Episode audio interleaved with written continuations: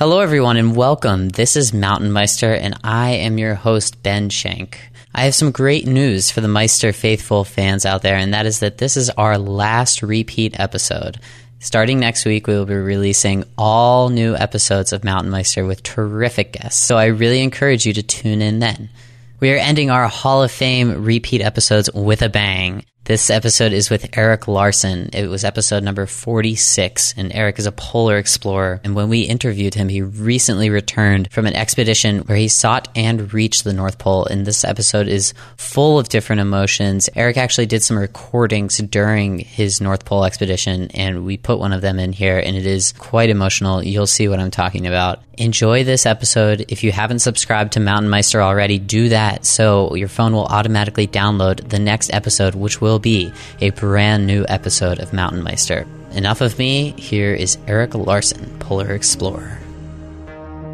Who are the Mountain Meisters? Committing to the goal and galvanizing you and your team behind that one single focus. Being at peace with that fear and being okay with it. You gain a real appreciation for your life and for what you have. Learn about their extreme lives on rock, snow, and ice five days a week with your hosts, Russell Wilcox and Ben Shank. Hello, Meister fans, and welcome to the show. This is Ben. Hey guys, it's Russell. Today we welcome Eric Larsen. Eric is a polar explorer, expedition guide, dog musher, and educator. The list of Eric's accomplishments in exploration is extensive. In 2006, he and his partner Lonnie Dupre completed the first ever summer expedition to the North Pole, where they paddled modified canoes through 550 miles of the ocean and ice. In 2009, he completed a 750 mile ski traverse to the South Pole. And Eric was the first person in history to reach the world's three poles, with the third being Everest, within a 365 day period. And finally, Eric recently returned from another North Pole expedition. Eric, thanks for joining us and congratulations. Thank you. Appreciate it. Yeah, so you've been doing this stuff for the past 15 years. That just seems like a really long amount of time, and, and, there's only a few things you really need to do, but it's so extreme. It's so cool. Thank you so much for coming on the show. So, what really got you started in this polar exploration career? I think for me personally, I've always been interested in the idea of exploration and, and trying to discover places or things or whatever. I have a natural curiosity. Honestly, however, I really love camping. Uh, I love being outside. I like sleeping in a sleeping bag and tents. And um, I had a lot of great experiences uh, in smaller trips in my past. And as I kind of got older, I, I was interested in trying to discover new places, at least new places that I had never been to, and, and find ways to spend as much time as I could in, in my tent. And basically just kind of evolve from there, not only just on a personal level, but also my background is in um, education as well. And so trying to really focus on connecting people to places and using my expeditions as a platform to talk about some of these bigger issues. Hmm. So we've talked to another polar explorer before, and we've heard that this is, I mean, not only a geographic exploration, but also an exploration of self. I mean, there have been a few people to do these expeditions. What else is there left to discover? Well, I mean, if you look around at uh, the globe, nearly every place has been mapped. Mm-hmm. Um, that said, I mean, there are plenty of places that people have not been, and, and in fact, there was just a, a, list that was released of unclimbed peaks in Nepal, mm. mountains that have never been climbed. And so there are these places around. However, you know, I, I, I think what uh, is left to explore is basically the places as they exist today. So, for example, my North Pole expedition that I recently returned from is a very different environment than it was 50 years ago. And mm. so what we're doing is we're discovering how these places exist today, which I think is very important and very relevant. Yeah, and you need to do different creative ways to get there too. Uh, ben and I actually read this article where you were you canoeing to the North Pole. Is that something you can do? Uh, well, I mean, y- yes. I mean, it was a difficult. That was 2006, our summer expedition to the North Pole, and we had kind of designed these specially modified canoes where we would pull them like sleds at times, and when there was sections of open water, we would um, paddle them like the canoes that they were. So how much water is there besides the ice? So, so you have these little channels. Yeah, there uh, there's significantly more ice than there is water, mm-hmm. despite the environment changing dramatically in, in the past 20 years. But the Arctic Ocean is a really unique environment, and, it's kind of the reason why I wanted to go back and do this most recent expedition. And, and it's, a, it's an environment that few people really understand. To get to the North Pole, you're not traversing any land. Uh, you're traversing ice that's floating on water. So the Arctic Ocean is a huge area, eight and a half million square miles, and it's uh, basically covered by floating sheets of ice. And those sheets of ice are moving depending on the winds, the tides, and the ocean currents. And so you have this surface that can be just a flat piece of ice, and that's called a pan or a sheet of ice, which, you know, might be a half mile wide, maybe oftentimes very much smaller and it can also crack apart and it can form what's called a lead, and that's an open section of water. And that section of water, depending on the season, can be just a, you know like a couple feet across, or it can be upwards of a half mile across. And that ice also collides together and creates what are called pressure ridges, or it grinds up against each other. So that surface is very dynamic, constantly moving, freezing, refreezing, cracking, colliding. And so you have this kind of jumbled mix of ice and the other interesting thing about the North Pole expedition is, you know, you could have two two expeditions starting at the same time, and most likely their routes will be completely different, and that's because mm-hmm. you know that ice is moving so much, and and from year to year, your starting point and your ending point are are the same, but everything in between is different as well because that ice has a general drift to it. It's moving over the course of several years as well. So that's a, it's it's an interesting aspect of that trip. In essence, you're really just doing the same thing over and over again. You're skiing. You're you're doing some different activities, but for the most part, you're thinking about the same things. You have very similar challenges, even though they're very difficult. And so I just want to tell the listeners about a current event that happened to me, which is extremely different. And this is more attacking the mental state that I was in when this was happening. So this past weekend, I had just got back from New Orleans because my uh, sister's future husband was having his bachelor party. So it was me, 11 other guys, and we knew it was going to be a blast, but it was going to be exhausting. And we're going to do basically the same thing over and over again. And if anyone's ever been to New Orleans, you've probably been to Bourbon Street. It's one of the craziest places in the US. And so you're just there, you're drinking, you're having fun. But we were there for four days and it was exhausting and we had a blast. It was really good, but by the third or fourth day, I was just mentally exhausted from doing the same thing over and over again. When I think of your polar expedition where you're doing the same thing over and over again for 59 days, two months straight, what was that like for you mentally doing the same thing over and over again every day? Yeah, it's a, you know as physically difficult as this expedition is, and I, I consider uh, the North Pole expedition 10 times harder than climbing Mount Everest easily. Mm-hmm. The mental challenges are much more substantial. And if you look at kind of the aesthetic in which we were recently traveling, which is unsupported and unaided, everything that we need to live and survive is in our sleds with us from day one. And so you have this overwhelming obstacle that you're trying to overcome, which is traveling across the Arctic Ocean and, and to get to the North Pole in a very finite amount of time with a very finite amount of resources and your progress is very minimal. And so there's a lot of i guess strategies that you use to try to be successful. And actually that routine is one of the most important things. Uh, i call expedition travel death by 1000 cuts because on any given day you're not necessarily trying to use all your strength. I mean these expeditions aren't just a day or a few days but they're uh, nearly two months and so you have to meter out your energy and your resources very carefully because each day you lose a little bit of energy that you never get back. And so all of a sudden you're in week three of this expedition and you realize, wow, I'm really fatigued. And so if you use too much energy on any given day, that just depletes the gas tank that much sooner and affects your uh, chances of success. So you have to be very careful about how you use that energy and being efficient and having a routine is very important to being successful.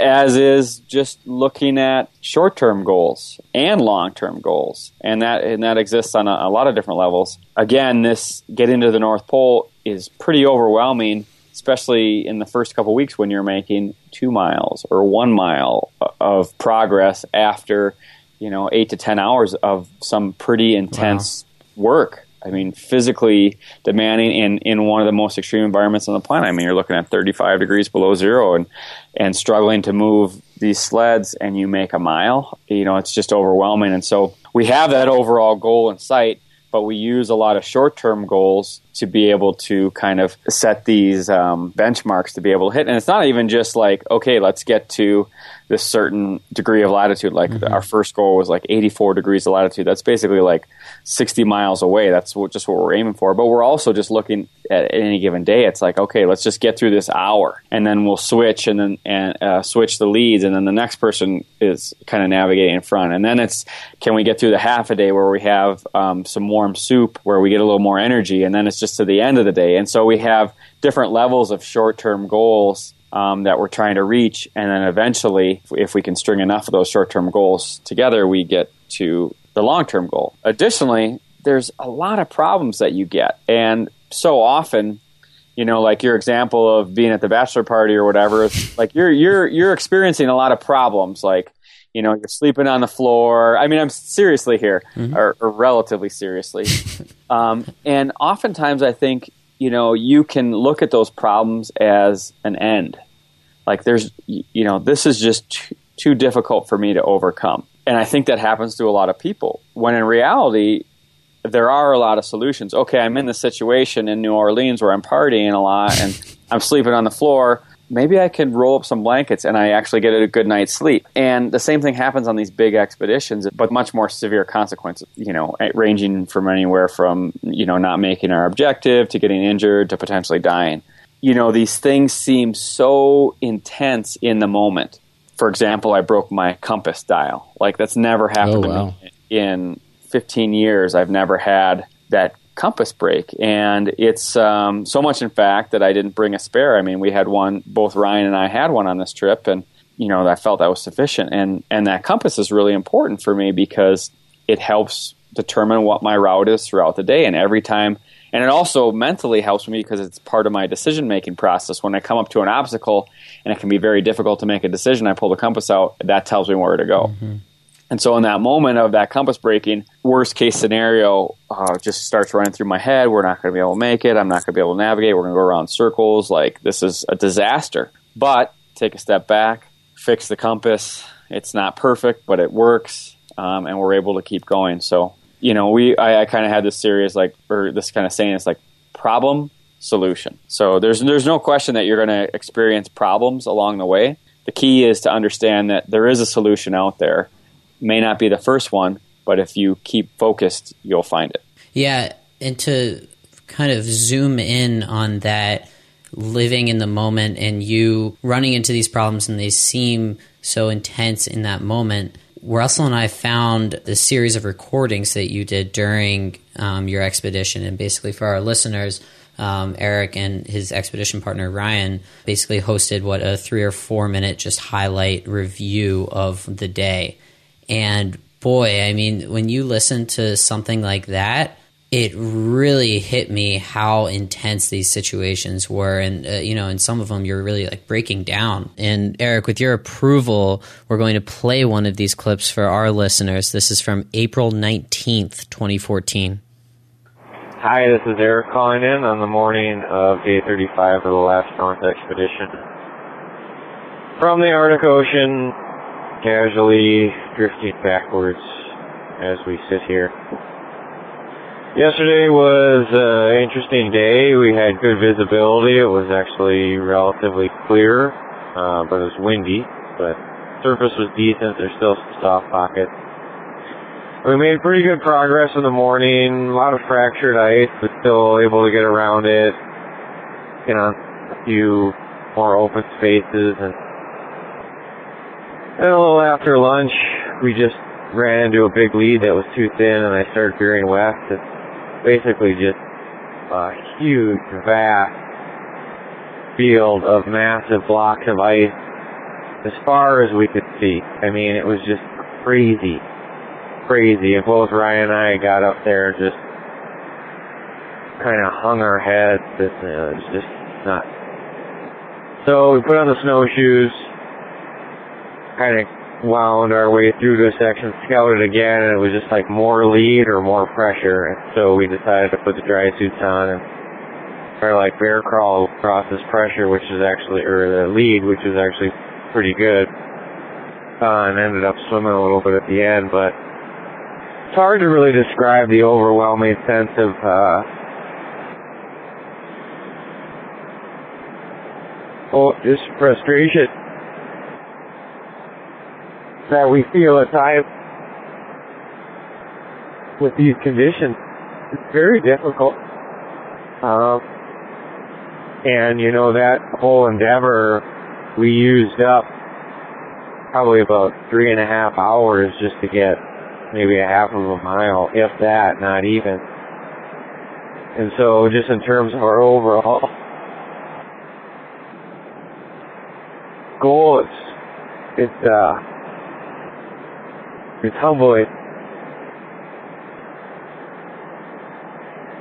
So, that's all the news.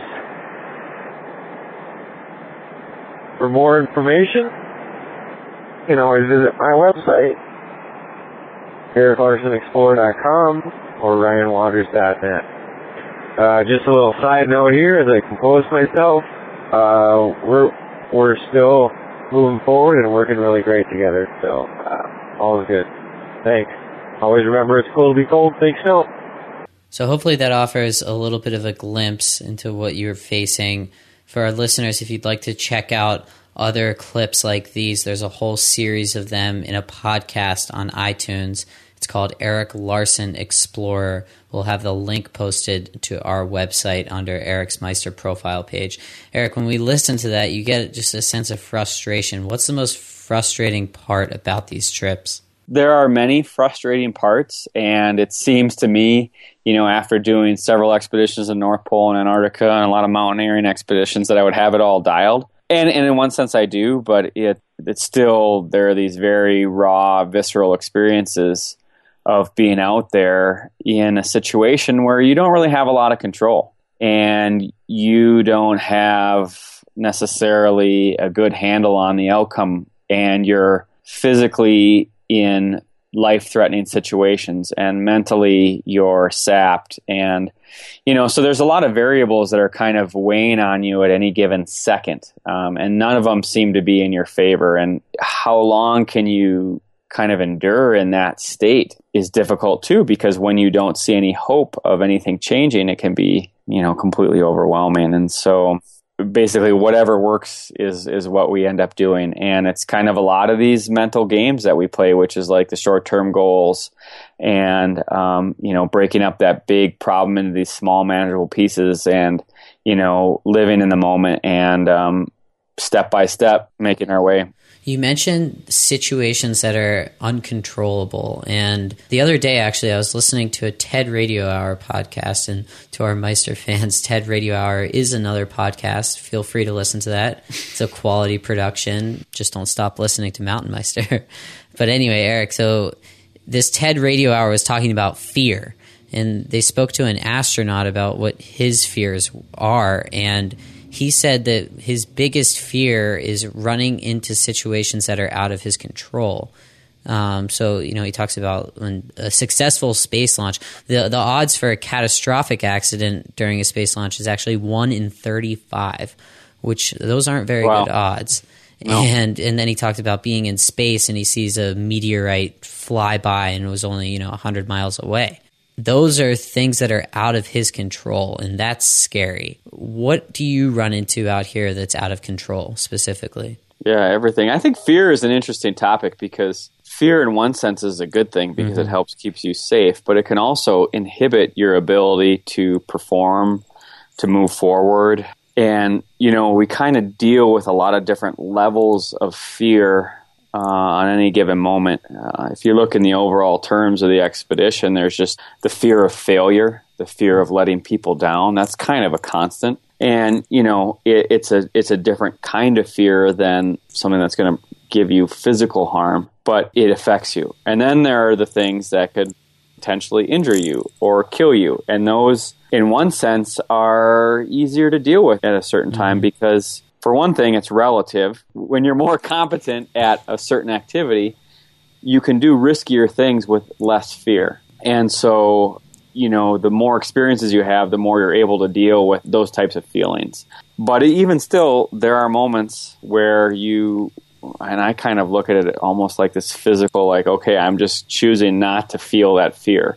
But, you know, we, for us, it's falling through the ice, you know, encounters with polar bears, swimming. Um, you know, I had a, I had a couple really actually very scary situations. Some of the most uh, really stressful and scary situations in my life where I was swimming across these leads. There are these sections of open water, cracks in the ice where you know we can't go around, so we put a dry suit on and swim across, and are, are oftentimes are breaking thin ice with our our bodies as well, and then I get to the other side and, and pull the sleds across with a rope. And I had been in the water for quite some time and trying to get out on the far ledge and, and physically couldn't pull myself up and and was having a hard time just kind of managing the rope. Um, you know, I was wrapped around my hand in a weird way, and you know, I was just trying to like reach up and kept slipping off, and was basically using all my energy and I just kind of thought to myself, like, this is how they find people dead, you know, kind of in this situation. And for me, it, it was a point where I was physically did not have any uh, any strength left, and it was the last little bit of energy that I had. And you know, in the moment, I was very focused on doing what I needed to get out of that situation.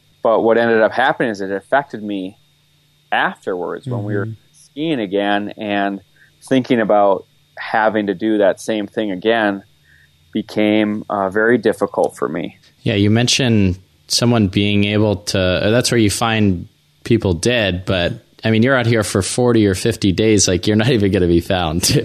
No, yeah. there's there's nobody there. So I mean, it's just the polar bears might find and, you. Yeah, yeah and, and, that's scary within itself. I mean, I think if I have adapted to one thing uh, in these expeditions, it's just that feeling of complete insignificance, which is scary in one sense, but it's also really good um, because it takes away some of that me centric thinking that you may have. Like the things I'm doing are so important. You realize, you know what? Like, yeah, I'm I'm just a cog in, in, in this whole big machine that started a lot longer than when I was ever here, and will keep going when, when I'm gone. And um, and it also helps you appreciate just the, the scale and the grandeur of, of, what that environment is, or any environment for that matter. I'm kind of in a storytelling mood right now, so I'm going to tell another another story that has to do with what Ben was talking about with fear, and we're going to actually fast forward a little bit you're done with your how long were you um, in the north pole for your last one? Was it around 50 60 yeah, days? uh, yeah we were it took us 53 days to get to the north pole and then we waited around for another couple days to get picked up by a plane.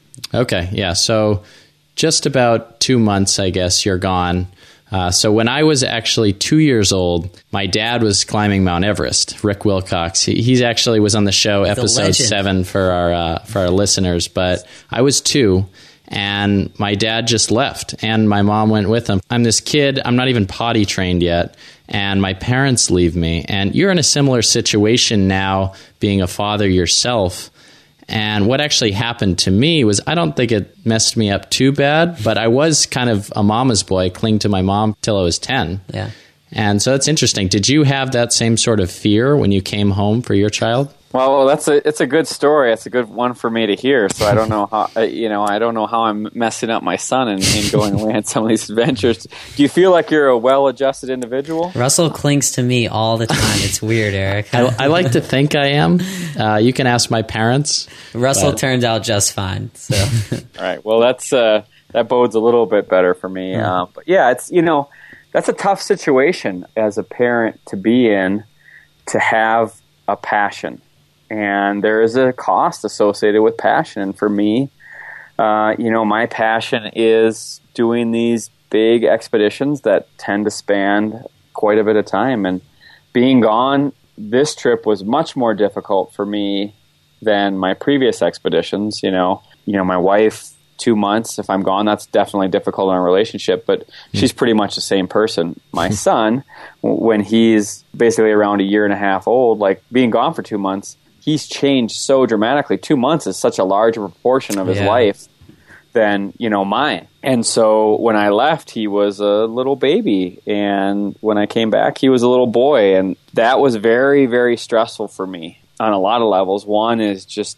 you know, questioning my role as a parent and leaving and and how that kind of balances in my life. And and you know that's a natural part of being in these environments is questioning some of your previous actions in life. But um, yeah it was difficult. And coming back was incredible you know? And uh, the separation when i was back wasn't as dramatic for him as i thought it might be. Um, and he still remembered me which i was pretty excited about. I was really nervous about that you know? Like definitely.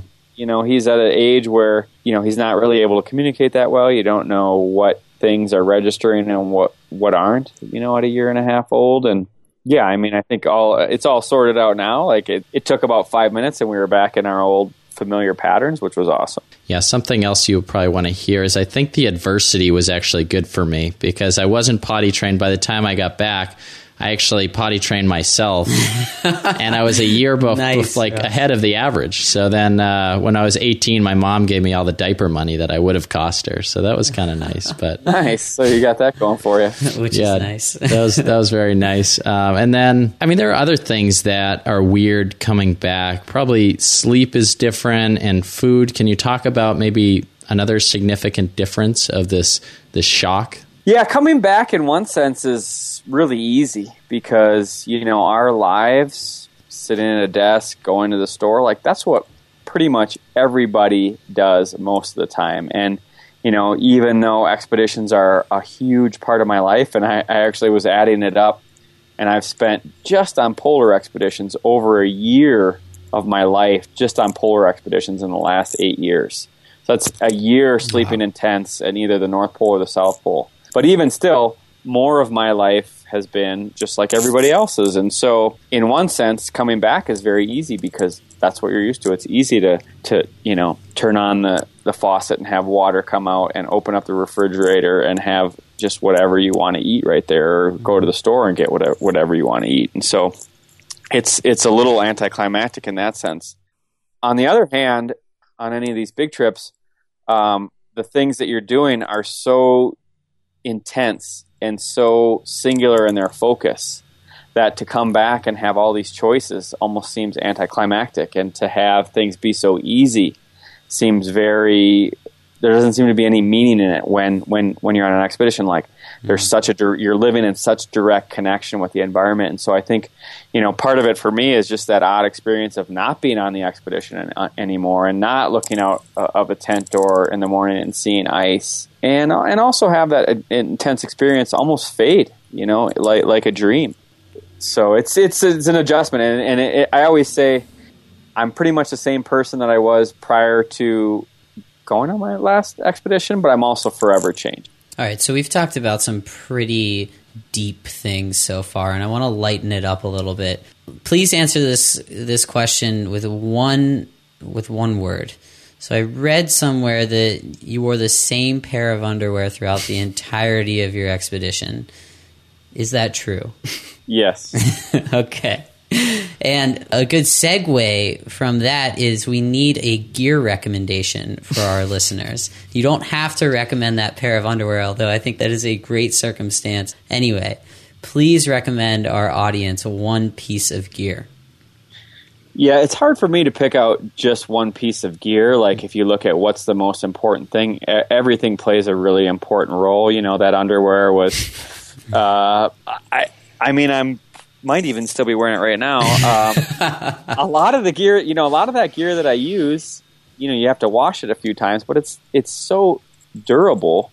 Um, that you know I still use it. Uh, my that was uh, ExOfficio underwear. I have this Helly Hansen base layer. Like it's like wash it a few times, it's good as new. Like um, it's kind of interesting to me and and I often get new gear for newer expeditions, and it's a little bit of a bummer because the stuff, a lot of the stuff I have, still works really well. Mm.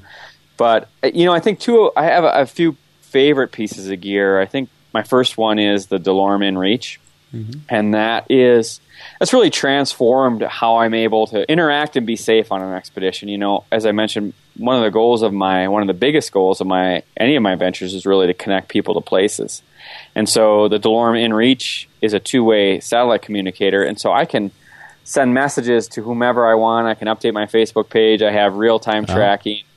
Um, it's just a really incredible experience. I had a lot of people. Uh, we had that tracking on five-minute intervals when we were getting close to the pole, and I had a lot of people say, "Man, I can't believe how interesting it is watching a dot move across a map."